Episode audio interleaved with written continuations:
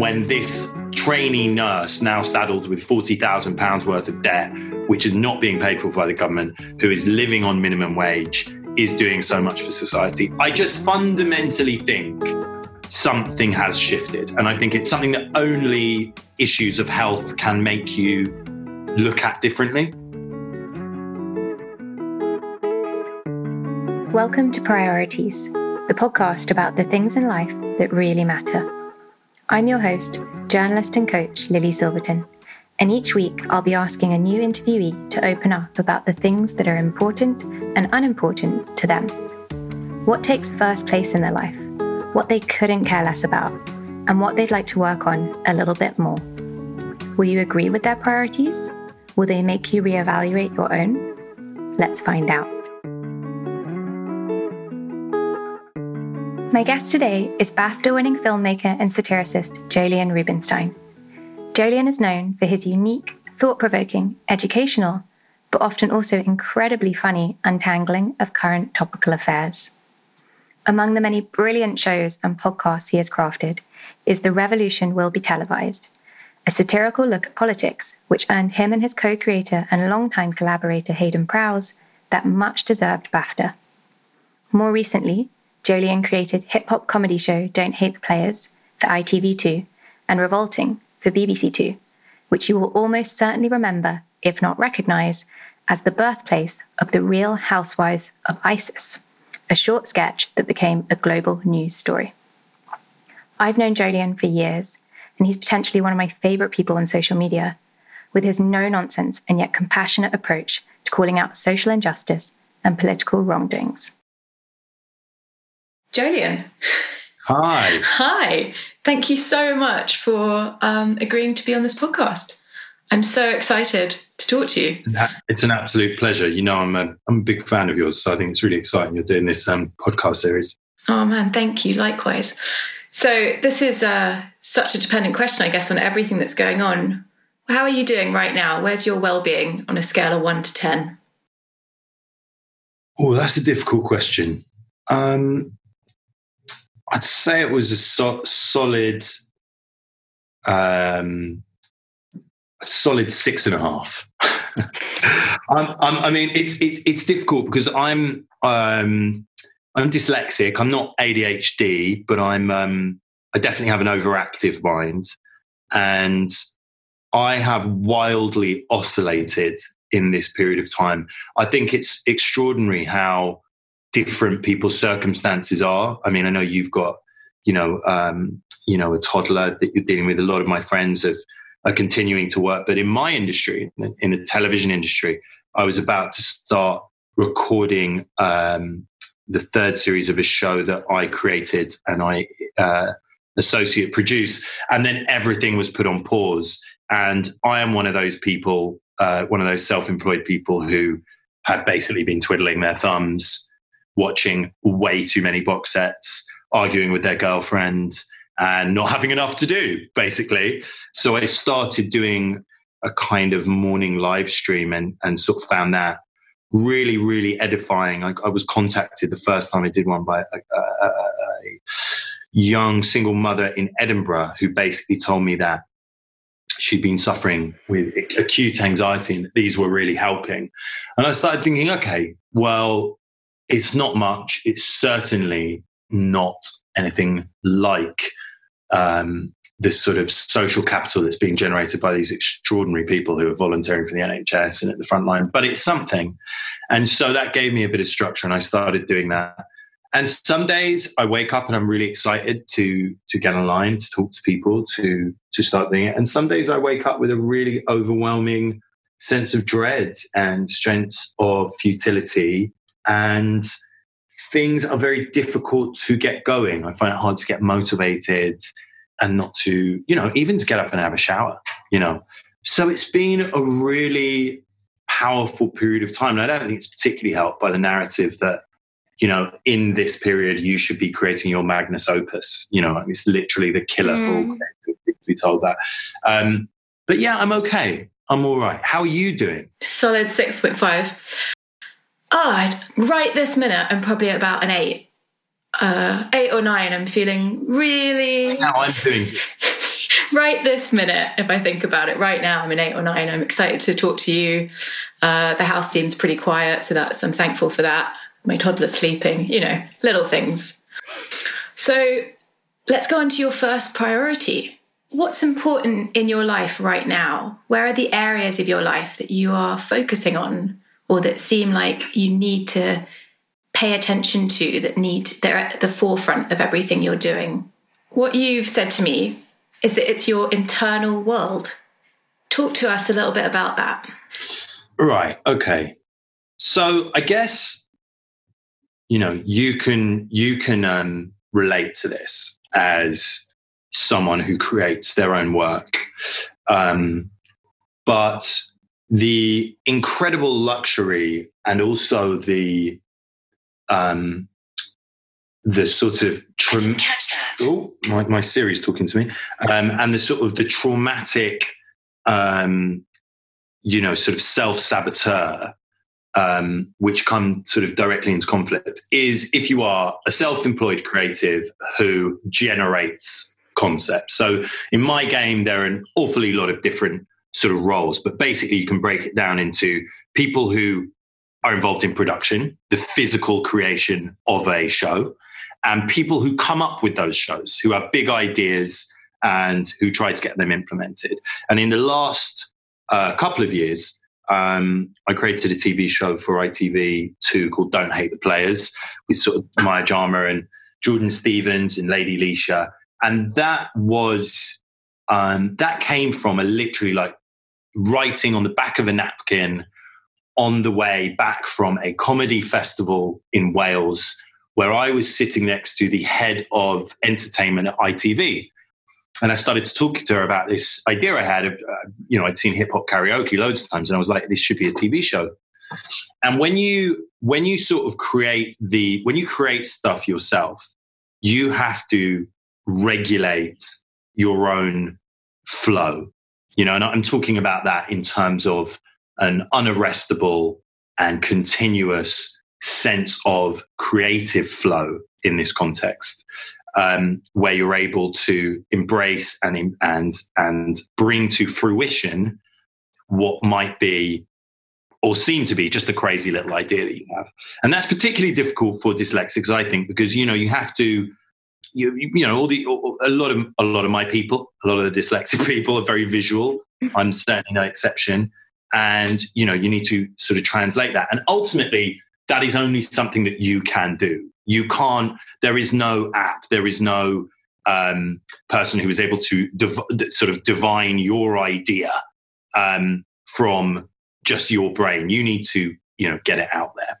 And then you need to hustle. And for me, one of the things that I've found extraordinary about what's taking place in the lockdown is that it's really kind of brought me back to my creative roots. It sort of brought me back to stuff that is is very political, looking at what's going on with the government uh, response to the pandemic. Uh, and the bigger ideas, the kind of professional ideas of what I was going to be getting on with, have just vanished because my motivation to do them has just disintegrated. And I suppose for me, that is because of how regularly, how well I'm um, maintaining and looking after and tending to my inner world. Does that does that make any sense? Yeah, absolutely. Yeah. It's been really tough. I mean, I mean, I I think that when you realize that I mean, because also when you're writing, I don't know if you know anyone else who, who who's tried to write scripted drama and but it's it's a very it's one, it's a huge buyer's market, right? There are way too many suppliers and not enough buyers. But also to to break into that world, you need to have a spec script, which is, you know, the pilot, and you need to be able, basically be able to sort of outline, um, you know, the entire series arc and break down all the episodes. And that is a huge amount of work to do on spec. You know, I mean, you're you're essentially, I mean, something I talk with quite a lot with my friends about recently. I've started to realize that creative people who create content are basically gamblers because we're all just kind of gambling with our ideas. You know, we we we we, we you know we we're we're sort of betting on the fact that in the roulette wheel of life, you know, it'll it'll end up on black, and that that number will just happen to be your creative idea. Um, and so when you're doing that kind of stuff, you know, when you start having a new idea, it can be quite overwhelming because you can realize immediately this is good, but to bring this to fruition, I'm going to have to put in X amount of hours and slavishly go back to the process of creation, which I think we should talk about later, which I think is really relevant for people to understand a bit more about that process, um, particularly when it comes to trying to write a script, for instance. Um, mm. And and it can and it can be quite overwhelming. And I've certainly felt like, my God, it's so much easier just to kick back, you know, smoke a spliff or something, and, and, and you know, play some FIFA on the PlayStation rather than actually grapple with this gigantic idea that you know could be great. Yeah absolutely. Do you do that thing where it's the best idea in the world and then it's the worst idea in the world and then you get to this point where you're like uh, i'm okay with it. I can move forward with it yeah i mean i think I'm, I'm a real big believer in this idea is that you don't have ideas like ideas have you and i think some of them you know paul mccartney talks a lot about when uh, yesterday just kind of floated into his head uh, after a good night's sleep, and he woke up and he could kind of just play all the chords, knew the lyrics, and I'm a big believer in that. Most of the ideas that I have had have just some, somehow just dropped in. I mean, maybe that's because you know they're just you know m- marinating in your mental juices, and suddenly they're just perfect, and they you know it just kind of pops out. But I think that certainly in that first instance, yes, you you're like, hey, this could be really amazing, and then you realize what would be involved in bringing that thing to fruition. I mean, a lot of the time now, a lot of time that I spend speaking to people who are just starting out in the industry and stuff is how do you present your ideas? You know, in what format do you present it? And it's totally different. You know, when you're creating an entertainment show, a lot of the time they just want to see the poster. You know, when you're creating a comedy, they want to see some kind of tape and maybe see you know, a couple of pages outlining it. But when it comes to anything that's scripted, they want to see a script. And that, and that takes, you know, a real, um, that takes, that takes real work and, and, and it's, and it's hugely time consuming.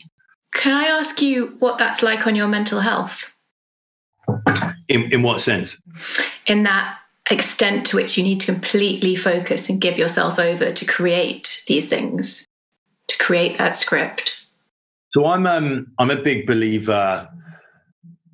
Um, again, because I'm dyslexic, in the in the idea that you can use technology in unusual ways. So my process is when I start to realize I've got something, is I'll start going for really really long walks, and I think partly this is a process that came from first of all, you know, studying international relations at university and then going to sort of film school and uh, and and and really ex- sort of accepting that I don't have the whole idea yet. I've just got this idea. But in the first stage of creation, you're just kind of drawing together all of the raw materials on a particular project. So one of the projects I'm working on is trying to turn George Orwell's life into a limited series. And and it, it was a huge, huge process of sort of working out not just the kind of biographic data, this kind of timeline of what had happened in his life, but the lens through which we would look at that information. So almost think about it like a bit of a sieve, and you're sort of panning for gold, if you like, or sieving, you know, to, to, to get the real nuggets that work for what you're doing. Um, and that's you know that can be really tough and i think in terms of how does it affect one's mental health i think it is a uh, does things that are diametrically opposed, which is it can be incredibly energizing and it can feel very exciting. Um, but the process of bringing it to fruition can be arduous and dangerous because what I've learned, and I and I really think this is the key phrase, is it's it's hard to have a good idea, but it's much harder to continue to believe that that idea is good.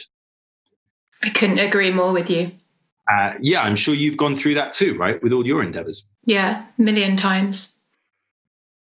How do you how do you battle through it? Oh, prioritizing is probably how I battle through it. I sit with things for a little bit and I also accept what I have to let go or maybe let go of for that time.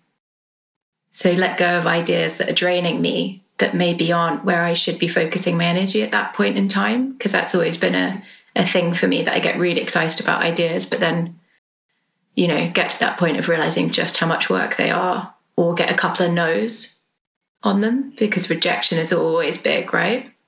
How are you how do you do with no's? I do all right.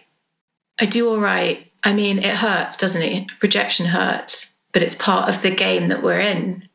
If you if you exist in the worlds that we do, if you're a freelance journalist and even the work that I do with meditation and coaching, you know, you get rejections every day, multiple. So you got to get a little bit okay with it. This is something that, you know, I'm experiencing a lot at the minute is and it's very difficult with the scripted stuff because when you start getting to the sort of higher echelons of uh, you know large scale production companies or broadcasters, it starts getting quite exciting. But the reality is that you're just waiting for another person to have a read, mm. and that can become incredibly tough because you're you're basically you've already had kind of a bit of an okay, and then you're waiting for more and more people to try to go through your work and, and see whether it correlates to stuff that you know that you're you know that, that, that they kind of want to do and what I've found is that i kind of have a two stage process where oh sorry three stage process so if i get an email that's rejecting one of my ideas my immediate thing is walls go up and i go it's fine this is all part of the process and this was to be expected. It's great that we're in touch anyway. Then the second part of the process is total internal collapse, where I won't admit it to anyone, but I'll have this excruciating feeling of what I could have done differently, how I could have done it differently, how I could have presented things differently. If only I'd, if only I'd done this, if only I'd done that. And then the third stage which kicks in is some sort of relatively grounded realism that comes with having done this before, which is, and I think the best example I can give is when we did our first ever show after a good six or seven months of putting together uh, this proposition of creating like basically a prank sketch comedy show where we took on the powers that be and having the materials. We went to Hat Productions and we initially got a taster tape from Channel 4. And this is real like wish fulfillment here, you know, the dream. You know, I'd always wanted my own comedy show.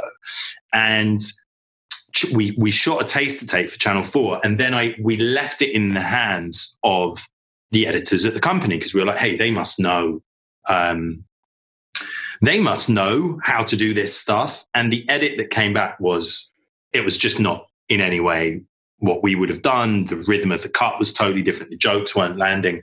And it got turned down by Channel 4. And that was an excruciating feeling because I knew that the only chance of the show finding any birth at all was with BBC Three. And at the time, there's a guy called Zai Bennett who was becoming the controller of the channel, and he wasn't even going to be installed for three months. So there was this huge waiting game. But somehow, internally, I knew my navigation system knew that this was something good. And I think something that is fundamental to creatives and to basically people generating their own, definitely say this for entrepreneurs as well, is that you have to trust your gut. You have to be able to say, this feels right.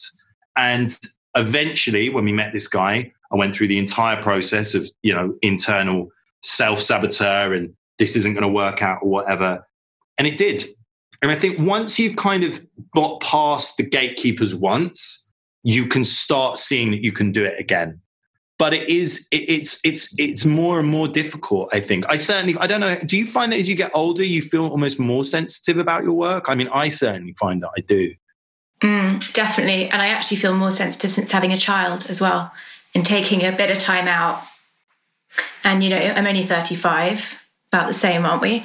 Um, but you know, I'm 39, but we'll go with we'll go with stick with that. I'm almost, almost 36. Um, but yeah, I mean, there are journalists now who are 23 who are at the papers who are you know with a byline or and I do I do find um, that I'm more sensitive. And what you said about the sort of second process that you have where you internally collapse, I can completely um, relate to that one 100%. But then I also find that I do pick myself up a little bit quicker as well. Yeah. Um, it is that that thing which is so annoying when people say it to you, but is so true, which is that if they don't want you, they're not the right person for it. And you certainly experienced that with Channel 4. As you say, you went with your gut and it was the best possible outcome, even though at the time it feels shit. I just, it's just so strange, isn't it? Because it's, it sort of all comes back to these old sort of adages and truisms like, you know, I, I actually realized Jimmy Mulville, who owns Hat Trick Productions, said to me once, and I realized this is actually a quote from Dr. Seuss, is the people that matter don't mind, and the people that mind don't matter. And that is something that fundamentally on one's journey um, is so important to remember. And it, and it gets harder to remember. So I think what has definitely taken place throughout lockdown is, you know, more and more people expressing senses of helplessness, senses of inertia. Um, and, you know, for me personally, you know, the consequences of, of lockdown pr- professionally have been, you know, catastrophic. You know, all the shows we were working on have stopped. People, loads of people I know have had to make horrendous decisions about losing staff, furloughing staff, closing businesses. Um, I'm sure you've had, you know, similar experiences. But if you if you internally as well are self-sabotaging your own gut, then I think you're in real trouble because you will never be able to follow your internal compass. And that is the only guide that we have, right? Completely. What do you notice when you don't prioritize your internal world, or when do you realize that you're not paying attention to that gut feeling or what's important inside? I just start slipping back into old patterns of behavior that no longer serve me. Um, I I had a period of time in my life where I was not just self sabotaging, but I was extremely critical of myself. Um, I it was never really about what I'd done. It was always focused in on the things that I hadn't done and hadn't managed to achieve. And I I find that I become incredibly harsh internally. Um, I am lucky enough um, to sort of have been introduced quite early on to, you know, to, to, to working on uh, my own mental health as being a priority. And although I'm not in therapy at the moment, the grounding that that's given me has transformed my life. And I still try to practice a lot of that. So metaphors certainly helped. Like the first time I started to really get in contact with the idea that you are not your emotions and that emotions are much better seen as more like weather patterns moving through. So sometimes it's sunny, sometimes it's raining, sometimes it's windy, but the ground is always the ground, you know, and this too shall pass. And sort of fundamentals that sort of really cleave between clinical psychology, Buddhism, um, you know, yogic teachings. And I think there's never been a time where there has been more memes sent out and you know inspirational quotes on Instagram posts where people can be in touch with those ideas. Um, but it's hard to put it into practice. You know, it's incredibly difficult, especially if you can't sort of name a discursive thought as exactly that and say this is this is not me. This is just thinking. You know, completely. And you know, thoughts are you know they're like water through rock. So when water goes over rock over however many thousands, hundreds, of, hundreds of thousands of years, it eventually forms grooves, and then the water just goes down those grooves. And it's really similar with thoughts. And we have to change so many years of conditioning and thought patterning to form like these new paths for ourselves. It's just natural for us to go to that place that we've been to for so many years. And it takes a long time to recondition ourselves, probably takes a lifetime to recondition ourselves. That is so true. That's such a beautiful way to to put it. I think that I yeah, I, I really I really struggle to to connect to that all the time. You know, like I find it, it really depends on on a day to day basis on on whether I feel like I've done something positive. So one of the reasons that I started making these doing these Instagram lives was because I sort of started feeling like at least that is something to do. You know, and and then there are days where you know I'm just doing practical things and I suddenly feel like I've done absolutely nothing. And I think it's I think it's I think it's really interesting. Certainly, what really broke through for me was when I realized I saw a talk where a clinical psychologist was talking about how most of the discursive thoughts, like most of the nasty things we say to ourselves, are word for word, almost verbatim, the words that were said to us um, when we were sort of chided or told off or, or, or, or warned as a very small child. And I realized that a lot of the stuff that, that, that, that happened for me when I had, you know, a 2.4 children family, or I, I thought I did. And then when I re-examined it, I realized that, you know, my father had had retrained to be a lawyer when I was born. He wasn't around. My mother wasn't around because she was working, and that had created a real sort of needy, um, a very um, uh, a, a personality type that was really in need of constant validation, and those things are, you know, I'm at an age now where I can really vocalize that and it doesn't really have any kind of mental effect and it doesn't affect my self-worth to sort of say, look, actually I am, I am like that. Um, and it and it and it is an issue and it needs sating. And obviously in that context, you know, social media likes and you know, fucking validation from your industry and stuff become even more pronounced. And then you have moments where I mean, for me, I, have been very lucky. The NHS has sort of saved my life a number of times. I had a, a cyst that perforated my bowel and my spleen when I was about 23, and I had um, they had to perform something called a, a peritonitis, where they sort of cut you open, basically sort of stitch up half your stomach. And I remember really waking from that and being like, "Fuck me!" Like, what are my priorities? Like, what? Why am I not valuing like the time I have with my friends, my fantastic relationship with my family um, over what some form of professional validation. Um, but mm. these things are fleeting. I think the reason they call it mindfulness is because you constantly need to be in touch with them. And most of the time, we're not, you know? Yeah, completely. You're always just pulling yourself back there. But that is the practice as well. The practice is pulling yourself back over and over and over again. In the first place, wasn't it? It was talking about these ideas. Nutrition is a priority for me, and I know that the more plants I eat, the better I feel. However, with a busy life, I, like you I'm sure, don't always manage to get my daily quota of greens. So I'm very happy that this season of Priorities is sponsored by Foga, a new brand that makes plant shakes, pre portioned blends of freeze dried fruit and veg that you simply shake up with water or milk to create a restaurant standard smoothie at home. I'm not really into protein shakes or powders, however, these are genuinely amazing. They're so easy and delicious. Right now, I'm digging the ginger and greens combination, and my daughter is a big fan of berries and cinnamon. They contain zero extra sugars or chemicals. Through freeze drying, have all the nutrients locked in, and they're whole plant, meaning they have all the fiber of fresh fruit and veg. It's really the lazy person's dream. If you are looking to easily and affordably prioritize your nourishment, then I'd love to find out if you enjoy Foga as much as I do. They're offering £5 off your first box with the code PRIORITIES. Check them out on www.foga.co. That's F O G A. Thank you to Foga. I love sleep.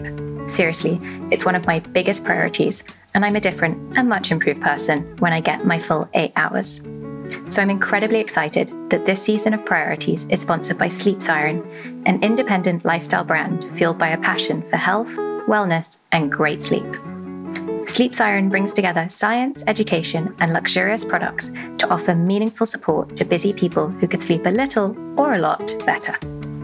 As the mother of a toddler and having suffered from insomnia on and off my entire life, I know firsthand how helpful Sleep Siren can be at identifying and covering your sleep needs. Whether you're looking to read an expert article on the latest sleep science, treat yourself to some insanely soft silk pajamas, or simply find a luxurious eye mask, Sleep Siren have everything you need to sleep well tonight. If you would like to improve your sleep, I'd love for you to have the same experience as me with Sleep Siren. So they're offering 20% off with the code PRIORITY20. Check them out on www.sleepsiren.com. Thank you to Sleep Siren. We've covered it a bit. Your second priority that you gave me was professional. Um, you know, life has never been more bizarre and uncertain, is what you wrote to me, which is obviously couldn't be more true. What you were saying earlier, does your self sense of self depend on work? Yeah, I think to an extent, yeah. I think I'd be I'd be lying if I didn't sort of admit that. I think I've made in my mind certain at certain points in my life I have made sacrifices in my personal life in order to focus on my professional life. And I've always been very, very sort of self starting. I've been self employed my whole life. I've, I've, never had a normal job. Um, and for the main part, that served me quite well. But what's difficult now is that feeling of total uncertainty as to what my offering could possibly be now. So I think one of the things certainly I felt very proud um, particularly after we won a BAFTA, to be able to say, I define myself as a satirist. I'm someone who satirizes current events. And it sort of made me feel like I knew my shape a bit more. I knew what I, it, it's almost like a, a prism throughout which or, a prism you look through in terms of it informs your view of the world and it also protects you from the world because you know most people you speak to will say look i can't watch the news it's too depressing and for me, it was like when I saw that stuff, I was like, okay, that's good material. I, I know what I want to say with this. And it sort of shielded me. So it meant I could stay informed, but it wasn't um, overwhelming for me. It just became the raw material of creativity. Um, that's becoming harder and harder to do now because I just think, you know, the realities of what we're facing are so unprecedented that it's very difficult for me to to really sort of see professionally how those things can you know essentially turn into money you know? Um, and i think that like a lot of people i'm going through a process of working out what really matters working out why certain ideas that i've held on for a long time to just as an example like needing to live in london I have to live in London to achieve what I want to do. Um, that's suddenly gone out the window because if anything, this this process has just proved that you can do anything remotely. That you can well, apart from maybe stacks and shelves, but particularly in our line of work, you know, it, it is possible to do these things. Not ideal, but possible to do these things remotely. Um, yeah, sorry, I went off on a bit of a tangent there. Does any of that make sense? Yeah, it made perfect sense. It was a great tangent. Um, but that also brings us on to your third and final priority, which is external, so personal relationships, which of course get reprioritized daily, hourly for most of us. Yeah, I um very early on, because my mum has type 2 diabetes, I realized she was going to have to isolate. And we tried to get ahead of the curve and was lucky enough somehow to get hold of uh, a medical grade oxygen machine, which because I was extremely worried about the fact that if triage happened, um, and she, you know, she's a woman in her seventies, and you know, if you had young families who needed ventilators, she would be able to get them.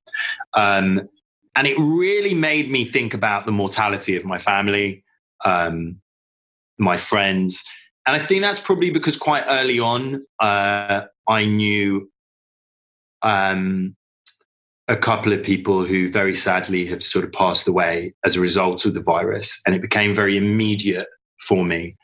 And I started really thinking about my friendships and the and and the power that had come from them and also past romantic relationships actually and trying to sort of honor them and reconnect with those people to say, How are you? Are you all right? And, you know, you and me are both huge advocates for, you know, speaking is a great form of therapy, you know, talking your thoughts, not letting discursive thoughts just sit upon you. And I realized that was really important to continue a dialogue um, with people and to and to reconnect with a lot of people who I hadn't spoken to in a long time. Um, so yeah, I guess that is very, very important to me. And I think the amazing thing, like someone will listen to this podcast that neither of us have ever met that will completely relate to an awful lot of what we're saying.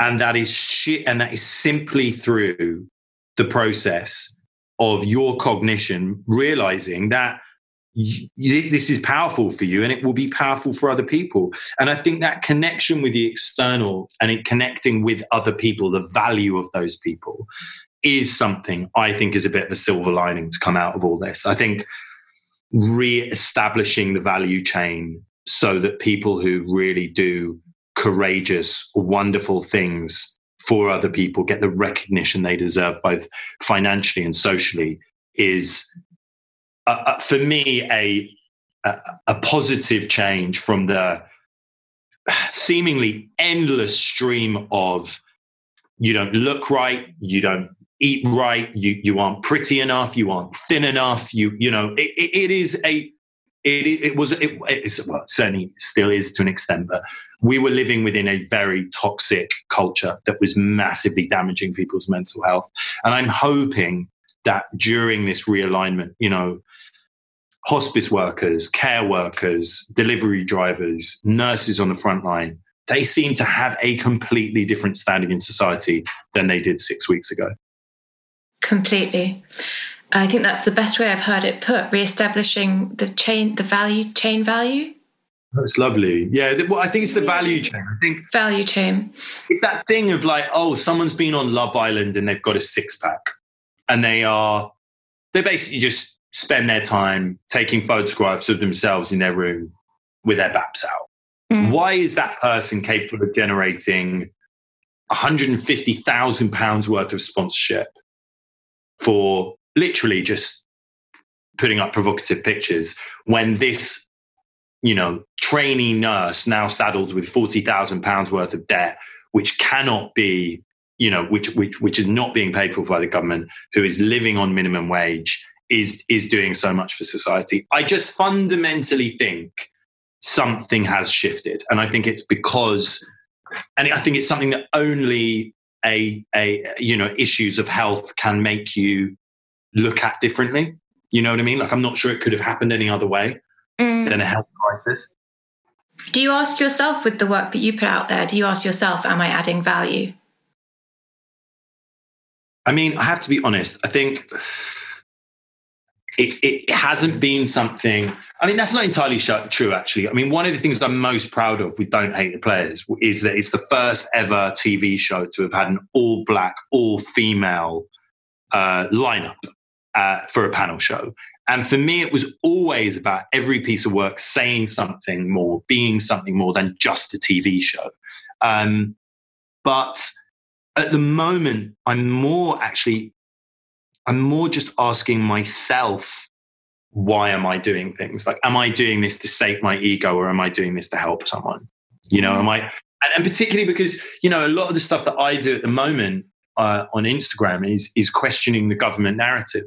And I get a lot of people coming back with a lot of anger, you know, saying, look, this is not the time uh, to be doing this. And you may be, you know, well meaning, but we really need to get behind you know our workers and, our, and stuff. And i have to say okay hang on a minute. Well that's a totally fair enough point of view but we live in a democracy. And you know as george orwell said you know the first victim in a war is truth. And and as far as i'm concerned sort of speaking truth to power is the role of any writer any uh, broadcaster you know um, and anyone interested in social justice. And i think so for, for, for the minute, I think it's like I'm very lucky, very privileged, not just to be a white, you know, heterosexual male in a deeply, deeply divisive and unfair uh, system.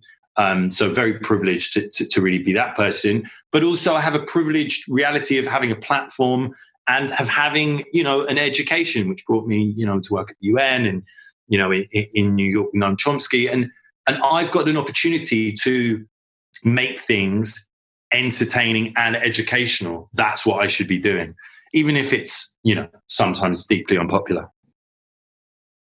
I think you add value. I'm actually I was surprised by your answer because I thought you'd say yes. Um, but I liked your answer very much. But yeah, I really feel you add value both in your old work and in the stuff you're doing now. I love tuning in to watching you make cups of tea and have a really open and honest chat about everything that's going on. And when you are you are criticizing the government, which for me I do agree with, but you're also doing it from a very human perspective. When Boris Johnson was unwell, you were completely on the side of him getting well again and got a little bit of flack for that. So, you know, you can't really win either way.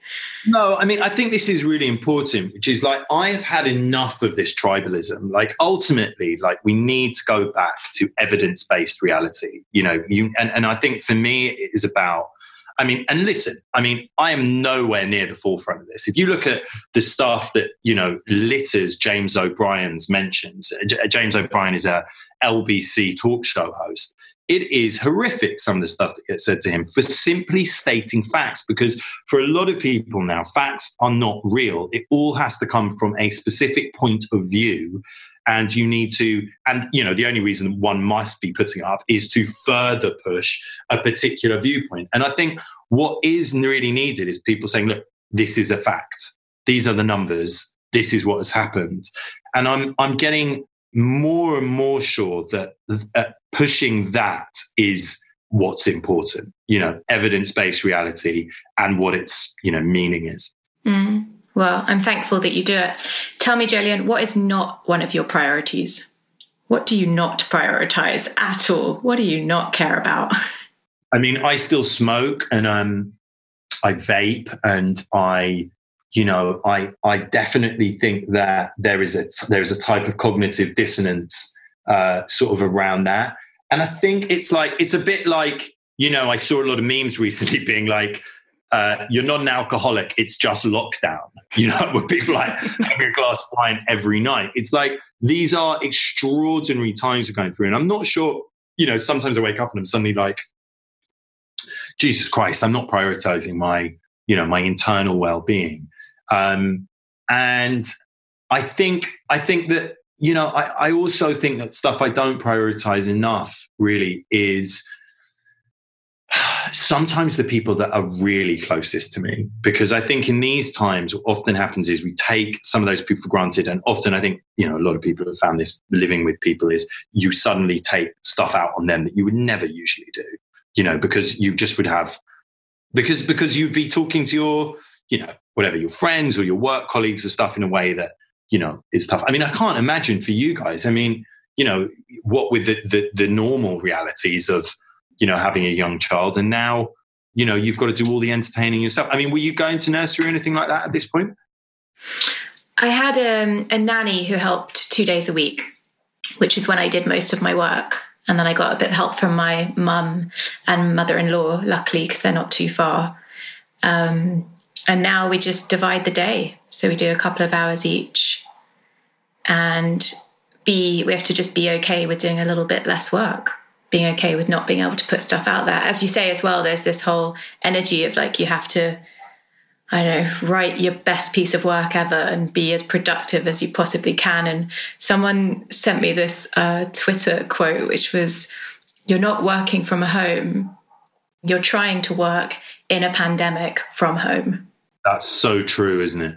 I mean, that is just that really nails it. I mean, that's that's that's the thing is it's it's very difficult to remind oneself of those basic truths. And I think that is something that certainly I have struggled with. Like there are times where, you know, me and my partner find ourselves in stupid arguments about stuff, and we realize that actually we're not taking into context, we're not we're not in any way looking at the broader context. We're just thinking, oh, everything is just exactly as it was. We're just having a bit of a tiff.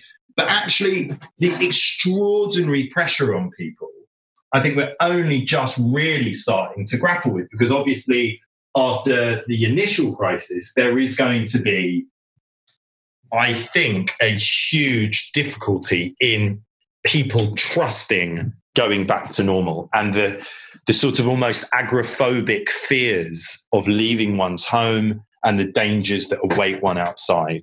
And you know i think that is something that you know i've i've found particularly sort of difficult i, I mean i you know I, you know I, I don't know how i'm going to feel about some jumping back on the tube mm. or going to the pub and stuff like that um how are you feeling about it all? I feel all right. I feel up and down. It feels pretty weird. We were talking about this earlier. My partner and I were saying when you go back, if you have to keep a distance, you know, getting on the tube, how do you do that and how far will the lines go back? You know, I think they worked out that if you did it at Euston, they'd go all the way to Covent Garden. So if you were trying to keep that six foot between people. So similar to you, I just have no idea what things are going to look like or, you know, the idea of my parents not seeing their grandchild for potentially another year or so when i think about that i get quite overwhelmed. Yeah. so I, I try and stay quite day to day personally on that kind of stuff. All we can do isn't it? All we can do is rely on the day to day is rely on that reality. You know there's there's literally nothing else that we can actually you know that we that we can focus on like that Mm. All right. So if you were going to focus on an area of your life you want to prioritize more, what would it be? I think it, I think it probably would be just the basics. You know, I, I think I'm I think I'm at that point again where my yoga practice has totally vanished. You know, my meditation practice has gone. I, I need to sort of reinstill those very basic points. Because as we were saying, you know, the, the reason you call it mindfulness is you have to return to these things again and again and again. And and I think I think, you know, partly because I just got an Apple Watch recently, I've suddenly been running again. I've been like, oh, running, that's great. I'll be uh, edified by some strange icon that will come up saying, hey, great job. You went for a run. You know what I mean? Like, there's, there's for me, it's a lot of the basics. And also, I think, you know, being brutally honest about this, it, it's it's also about just internal kindness, which I think I I can be very hard on myself and try to, you know, sort of do exactly what you're talking about, which is to stop thinking about this in terms of the pandemic and start thinking about this in terms of all the things I haven't been able to achieve. Uh, and that you know will not happen or may not happen, and you know that's that's what I find really difficult. What What are you going to do to get yourself there, Jolyon? What step are you going to take from today? I think I'm really just going to keep focusing in on the work. You know, for me, it's like uh, I and, and look, everyone's different, but for me, um, the reason I do what I do is in a lot of ways because it helps me process other bigger thoughts. You know, so writing about George Orwell, for instance, has been wanting to write something for a long time about the blurring of fact and fiction. You know, trying to write, uh, and I'm going to do a video later on today where we're talking a bit about, you know, should these big corporations be taking bailout money from the government, even though they're they're corporate tax avoiders? Um, that's something that's kicking around in my head, and it's sort of like almost the way to get it out is to do the work but I also think, I don't know, I think I'm trying to be, I'm really just trying to accept that the world has changed and that that is, that is the reality. And that, that I'm finding quite difficult, I think, at the moment. I don't think you're alone. Yeah. And I think if you weren't, that would be weirder. Yeah, totally. Totally, totally. I think it's it's just so difficult to it's just so difficult to do on a day to day basis. You know, it's one thing to do it, uh, you know, it, at the odd time where, you know, you're thinking about, um, you know, you, you know, you think about your own mental health and stuff like that briefly. But just to stay, I think what you said about taking things day to day is the key. And yeah, it's something that it's something that, that we all need to do really. Thank you so much, Jolyon, for that. It's an absolute pleasure. Thank you so much for having me. So great to chat with you. So we can find you on Instagram at the moment, right? Yeah, so my um, handle, this was a mistake, it's classic dyslexia, right? So uh, my name's Jolyon Rubinstein, but I thought, oh, okay, I can write Jolyon Rubes as my handle. And everyone just was like, why have you got Jolyon Rubs as your handle? What is that about? And I realized that, you know, it's, uh, it's it definitely sounds but yes, you can, you can catch the, uh, I'm going to keep trying to do this thing, I think, Guan Britain in the morning uh, and you know Sunday Papers Live, and really just more and more sort of live stuff. And you know, hopefully, some of the bigger ideas will start being more attainable as we, yeah, grapple with this new normal. Brilliant. Well, I'll be there, and I'm sure some listeners will be too. Thank you so much, Jolyon. Yeah, you too, mate. It was lovely, genuinely lovely to speak to you. If you enjoyed this episode of Priorities, I'd really appreciate it if you could make it your priority today to hit subscribe and also rate and review, as this helps other people find it. Need a little incentive? Every month, I offer one free 60 minute online coaching session to a listener. All you have to do is hit subscribe, rate, review the podcast, and then email a screenshot of your review to prioritiespodcast at gmail.com. You'll then be added into the ballot for a free one to one coaching session with me, in which we will help align the priorities of your life. Thank you so much for listening and take care.